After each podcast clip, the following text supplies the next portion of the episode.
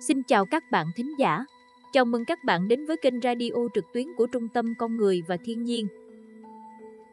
Trong số này, mời quý thính giả lắng nghe bài viết của cố giáo sư Võ Quý, nhà giáo, nhà sinh học hàng đầu Việt Nam về hành trình tới thăm bộ lạc Kogi giữa rừng Nam Mỹ vô cùng thú vị của ông. Câu chuyện diễn ra từ gần 20 năm trước nhưng vẫn còn nguyên tính thời sự và giáo dục về tình yêu và sự chung sống hài hòa với thiên nhiên. Thăm người Kogi Tác giả Cố giáo sư Võ Quý, Đại học Quốc gia Hà Nội. Người cô ghi là ai? Colombia là một quốc gia ở Nam Mỹ. Phần lớn lãnh thổ nước này được bao phủ bởi những khu rừng rậm rạp, ít được khai phá, đặc biệt là vùng rừng quanh rặng Sierra Nevada, gần như còn nguyên vẹn từ mấy ngàn năm nay, rất ít người đặt chân đến. Đối với người dân vùng này, Sierra Nevada được coi là chốn linh thiêng, ẩn chứa nhiều điều bí ẩn.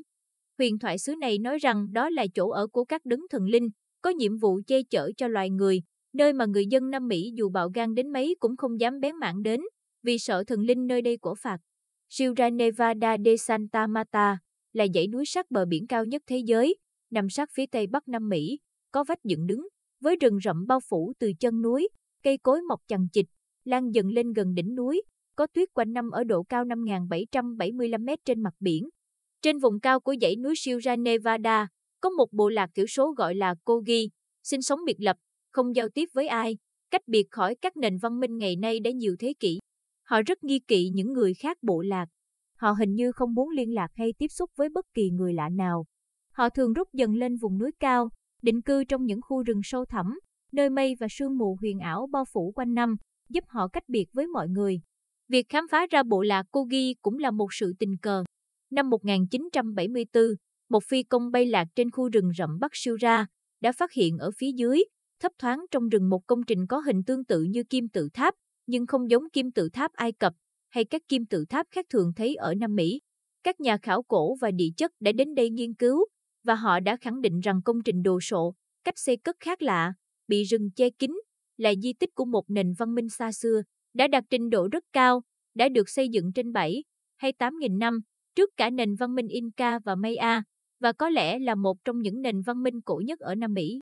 Các nhà khảo cổ và dân tộc học dự đoán rằng bộ lạc Kogi có thể là hậu duệ còn sót lại của chủ nhân di tích văn hóa cổ xưa nói trên.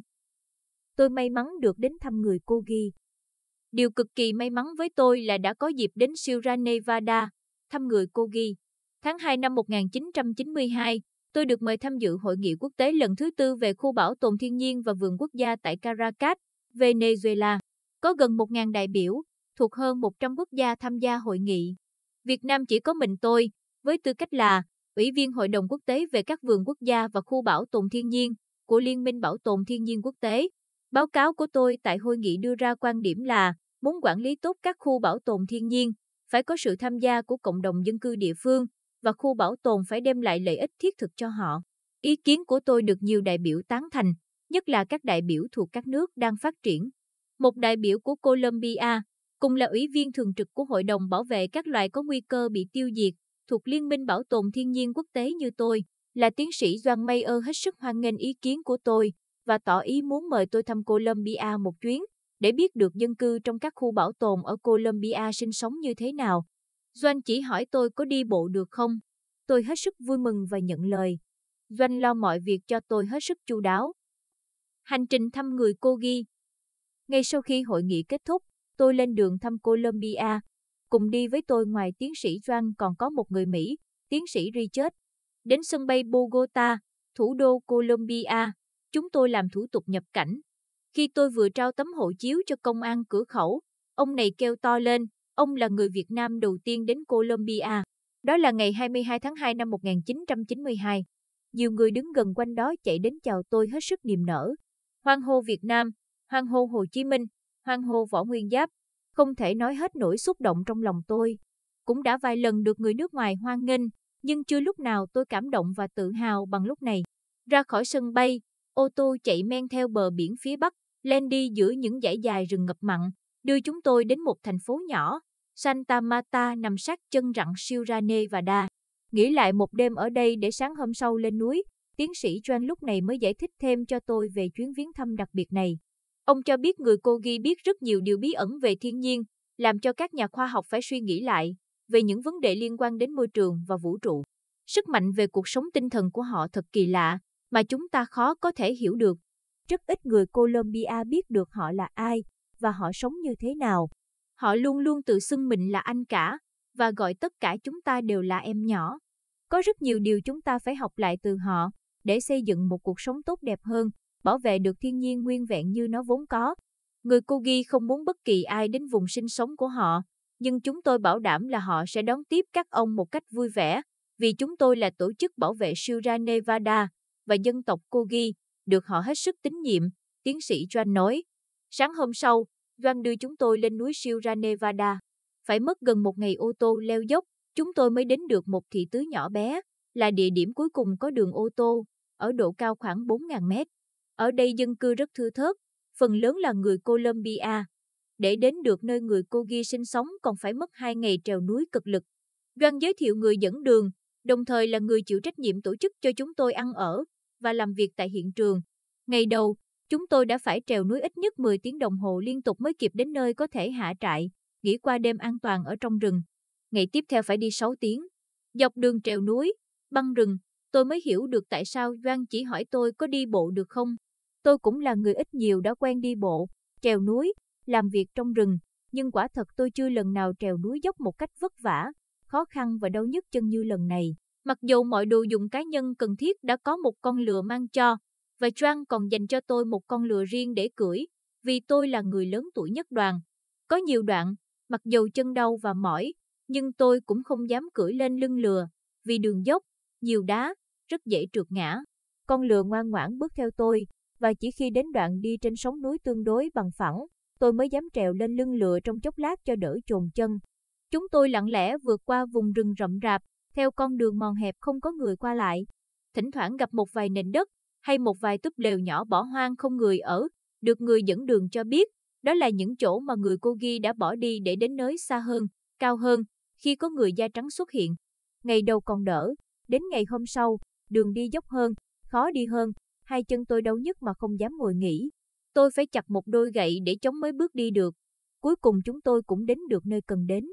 Trước mắt tôi là một xóm nhỏ, có những túp lều hình tròn, làm bằng thân cây gỗ nhỏ xếp quanh, mái lợp bằng lá, có một cửa ra vào. Gần đó có một số người, cả người lớn và trẻ em đang cùng ngồi nghỉ, chuyện trò. Tất cả, nam cũng như nữ đều để tóc dài, da ngâm đen, dáng người nhỏ nhắn, ăn mặc giống nhau, vải tự dệt bằng sợi thô màu trắng, ống tay áo rộng, ngang lưng đeo một con dao dài. Khi hỏi về các phong tục tập quán của người cô ghi, người dẫn đường cho chúng tôi biết, mỗi gia đình đông người thường có hai lều, một cho đàn ông, một cho phụ nữ. Khách lạ đến thăm là đàn ông không được vào lều phụ nữ, và ngược lại. Ngoài ra họ không thờ cúng, cũng không có tín ngưỡng như các bộ tộc thiểu số khác. Họ không ăn cá, thịt nên không săn bắn.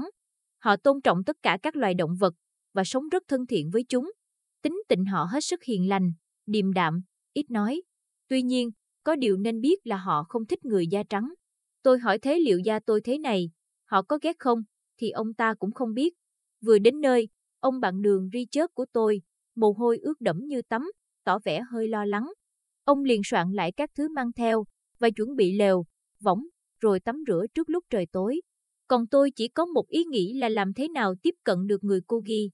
Một em bé khoảng 6 tuổi đến gần bên tôi, nhem nhuốc, đi chân đất, dáng đi hơi khập khiễng như có cái gì vướng ở gót chân. Tôi bế em bé lên, em vẫn để yên không kháng cự. Gót chân em dẫm phải gai, đã mưng mũ. Tôi liền bế em xuống suối cạnh đó rửa sạch chân tay, mặt mũi cho em.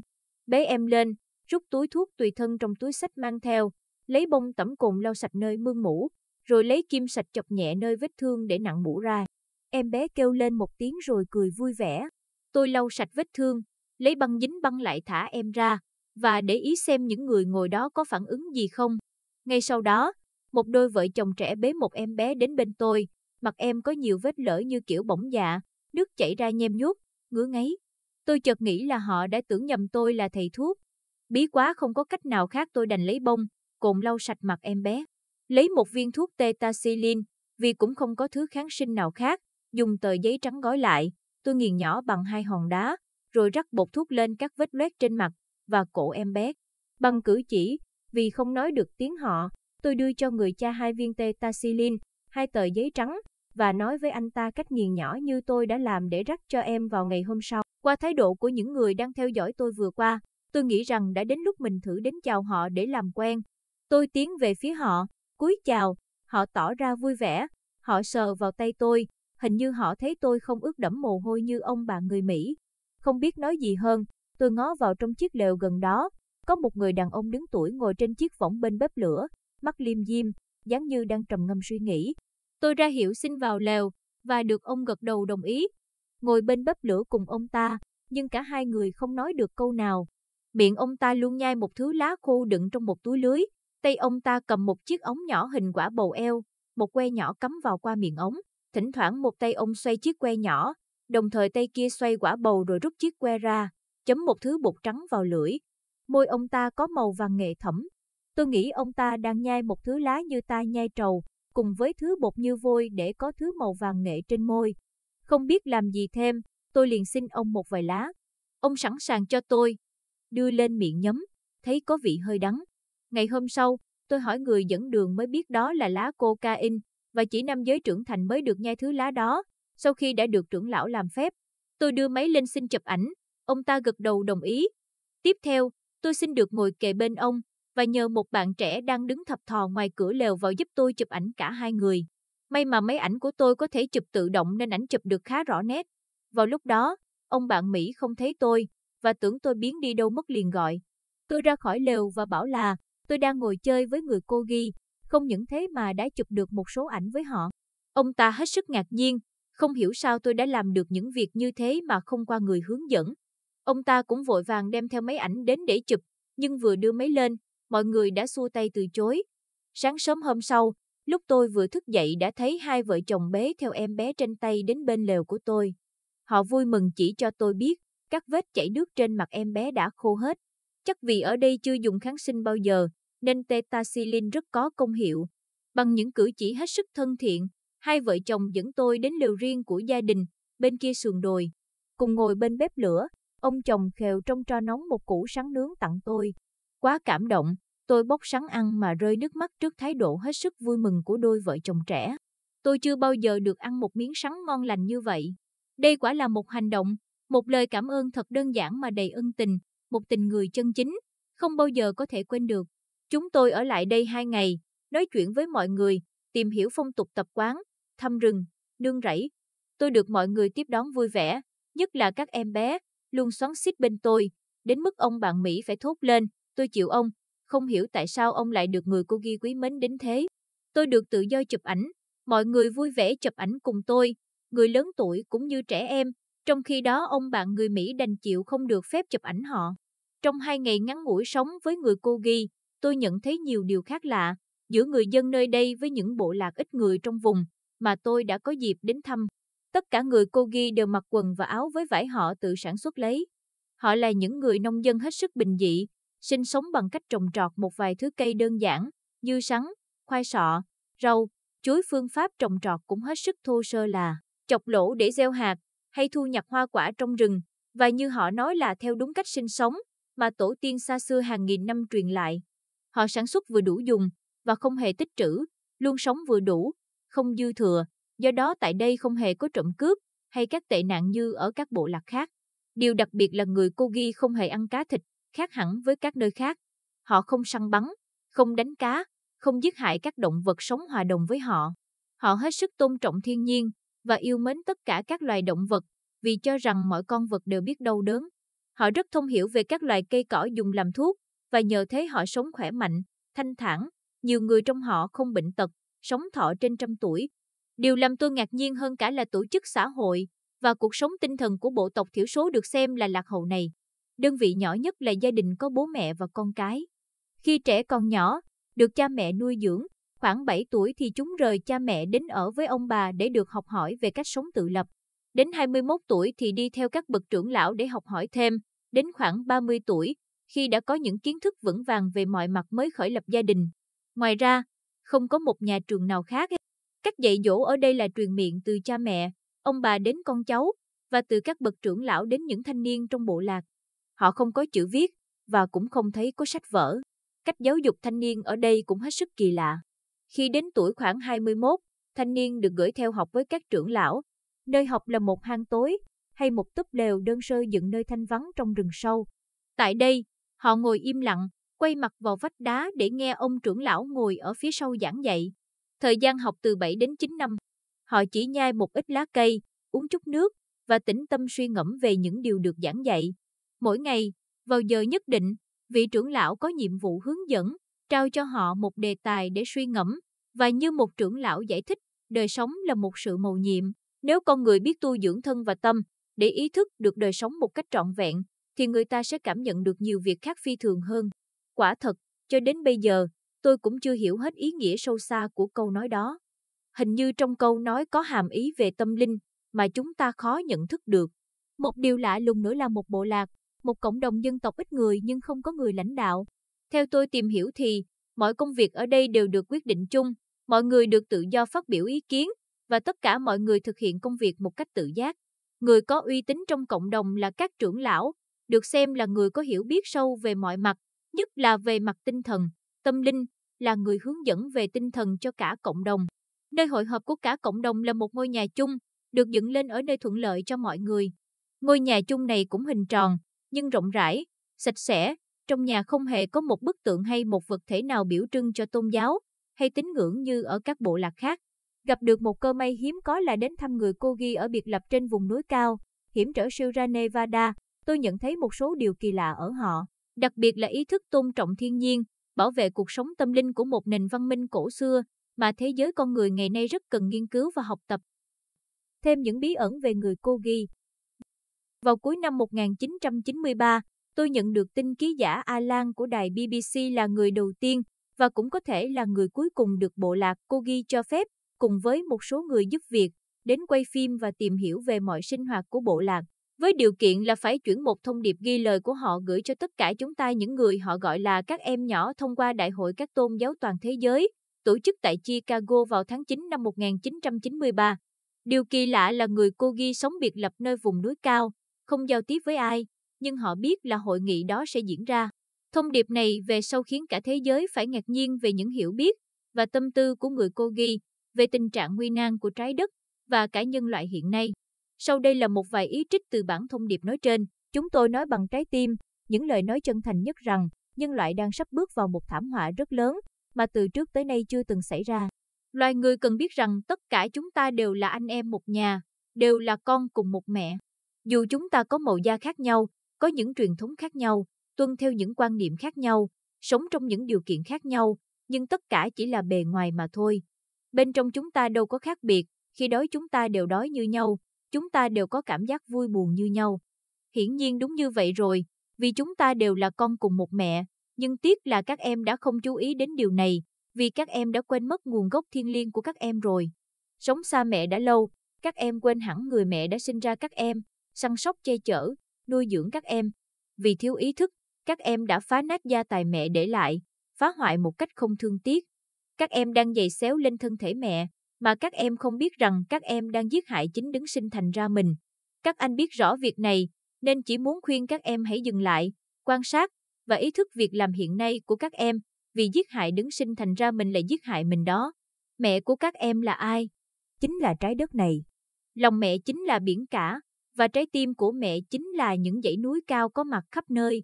Này các em, đốt rừng, phá núi, đổ đồ ô uế xuống biển, chính là chà đạp lên thân thể của mẹ đó. Mẹ là nguồn sống chung, và con người không thể sống mà không có mẹ. Nếu trái đất bị hủy hoại thì chúng ta sống ở đâu? Đây là một vấn đề hết sức quan trọng và cần xét đoán một cách nghiêm khắc. Các anh không biết trong vòng vài năm nữa, thế giới sẽ biến đổi như thế nào. Chắc không lấy gì làm tốt đẹp lắm đâu, nếu các em cứ tiếp tục phá hoại, mà không biết bảo vệ môi trường sinh sống của mình. Tại sao thừa hưởng một gia tài tốt đẹp như thế, mà chúng ta lại phá hoại nó đi? Tại sao các em không nghĩ rằng trải qua mấy ngàn năm nay, các thế hệ trước đã giữ gìn cẩn thận, đã trân trọng từng tấc đất, từng ngọn núi, từng khóm cây, ngọn cỏ mà ngày nay các em lại phá nát, mà không hề thương tiếc. Làm sao các em có thể tự hào rằng mình là văn minh khi nhân loại, và mọi sinh vật mỗi ngày một đau khổ nhiều hơn xưa? Làm sao có thể nói nhân loại đã tiến bộ, khi con người ngày nay đang gia tăng hận thù, chỉ thích gây chiến tranh khắp nơi? Làm sao nói cho các em biết rằng, vũ trụ có những định luật vô cùng lớn lao, không thể vi phạm được. Lòng các anh vô cùng đau đớn, vì các anh thấy rằng trái đất đã khô kiệt rồi, mọi sự sống đang lâm nguy, và thảm họa diệt vong chỉ còn trong giây lát. Do đó, các anh muốn kêu gọi khẩn thiết rằng, hãy thức tỉnh, ngừng ngay những việc có tính chất phá hoại lại, nếu không thì trễ quá mất rồi. Trái đất, mẹ của tất cả chúng ta sắp chết, nếu chúng ta không biết săn sóc người. Vào tháng 2 năm 1993, khi đoàn của ký giả Alan rời khỏi bộ tộc, những người cô ghi đã ân cần nhắn nhủ, xin các ông hãy mang thông điệp này, gửi cho thế giới bên ngoài, để nhân loại biết rằng, tình trạng đã thực sự nguy kịch lắm rồi. Nếu họ không chịu thức tỉnh thì đợi đến bao giờ nữa đây?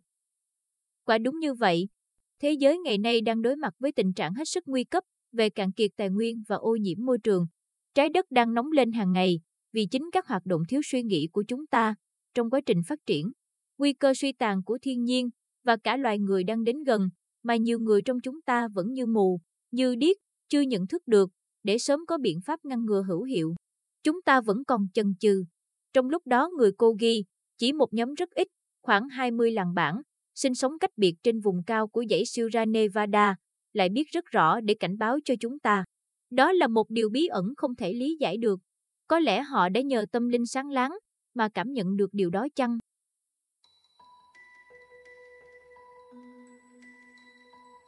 Cảm ơn các bạn đã lắng nghe. Mời các bạn đăng ký kênh radio để đón nghe thông tin cập nhật hàng tuần của chúng tôi. Chúng tôi cũng có các kênh thông tin khác trên website, Facebook hoặc YouTube. Mời các bạn ghé thăm.